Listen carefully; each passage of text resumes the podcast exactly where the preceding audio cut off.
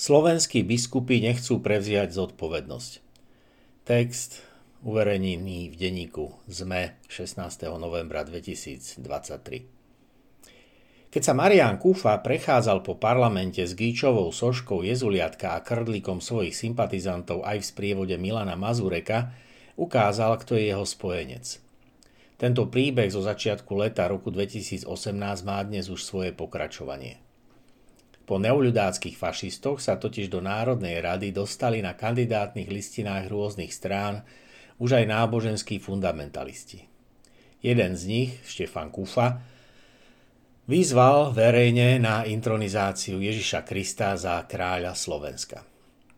Konferencia biskupov Slovenska napriek jemnej bratskej korekcii v oboch prípadoch zaujala nejednoznačné stanovisko – Pravdepodobne je jej zámerom posilňovať zakliaté slovenské status quo.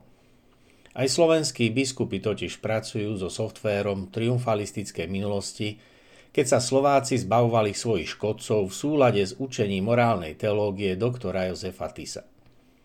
Slovenskí biskupy a dekani rôznych, nielen katolíckých, teologických fakult nechcú prevziať akademickú ani morálnu zodpovednosť za úroveň teologickej reflexie, a prežívania osobnej viery a aj vedľajších produktov na spoločenskej rovine. Viera totiž nie je povera a ak má teológia ambíciu byť študijným odborom s niekoľkými teologickými fakultami na štátnych univerzitách, musí sa vedieť na úrovni súčasnosti porátať s insitnými interpretáciami na úrovni hoaxov a konšpirácií.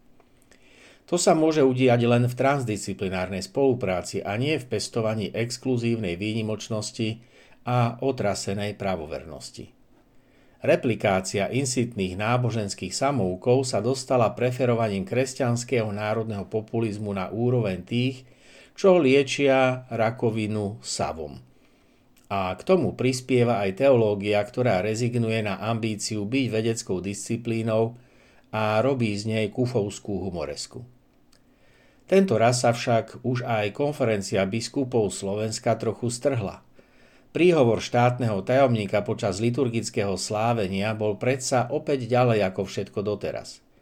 K výzve Štefana Kufu na intronizáciu Ježiša Krista za kráľa Slovenska sa konferencia biskupov preto vyjadrila o čosi jasnejšie.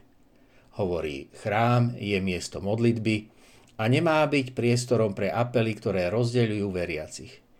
Miešanie politickej agendy s duchovným slovom vyvoláva nevôľu a negatívne reakcie, ktorým rozumieme. Píše sa v stanovisku KBS. Oceňujúce reakcie na toto vyjadrenie na seba nedali dlho čakať. Ocenili to aj niektoré tzv. konzervatívne médiá, ktoré ešte stále majú ambíciu patriť do slušnej spoločnosti.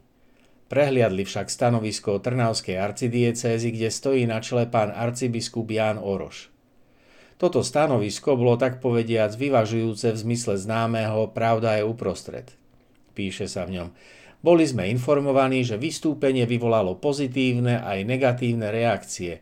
Obsah príhovorov je však záležitosťou každého prednášajúceho a arcidiecéza nejako nevstupuje ani do obsahu, ani do formy. Verejnosť však zväčša nevie, že konferencia biskupov Slovenska nemá v zásade žiadne právomoci a je len platformou spolupráce či odporúčaní. Nie je to nadriadený orgán trnavského biskupa, ten si môže hovoriť a robiť čo chce a preto to aj robí. Je to zároveň tak trochu aj reality show. Ján Orož ukazuje, ako sa realizuje rozšírená téza, že cirkevná náuka je vo všeobecnosti dobrá, len niektorí jednotlivci zlyhávajú. Tu by sa dalo povedať, že odsúdenie Kufovho vystúpenia kolektívnym, ale cirkevnoprávne bezvýznamným orgánom konferencie biskupov Slovenska, ktorá však má v očiach verejnosti svoju váhu, tak trochu pokazil jednotlivec. A to trnavský arcibiskup či trnavská diecéza. Nie práve bezvýznamná. Čo by na to povedal pápež František? Ten je ďaleko. Preto tu máme teóriu a prax. To však nie je celkom tak, ak vnímame, že v živote ide vždy o prepojenie a celok zvyčajného správania sa človeka, hodnôt a jeho poznania. Nejde o to, aby veriaci ľudia reprodukovali to, čo si pamätajú z memorovania z hodín katechizmu či náboženskej výchovy.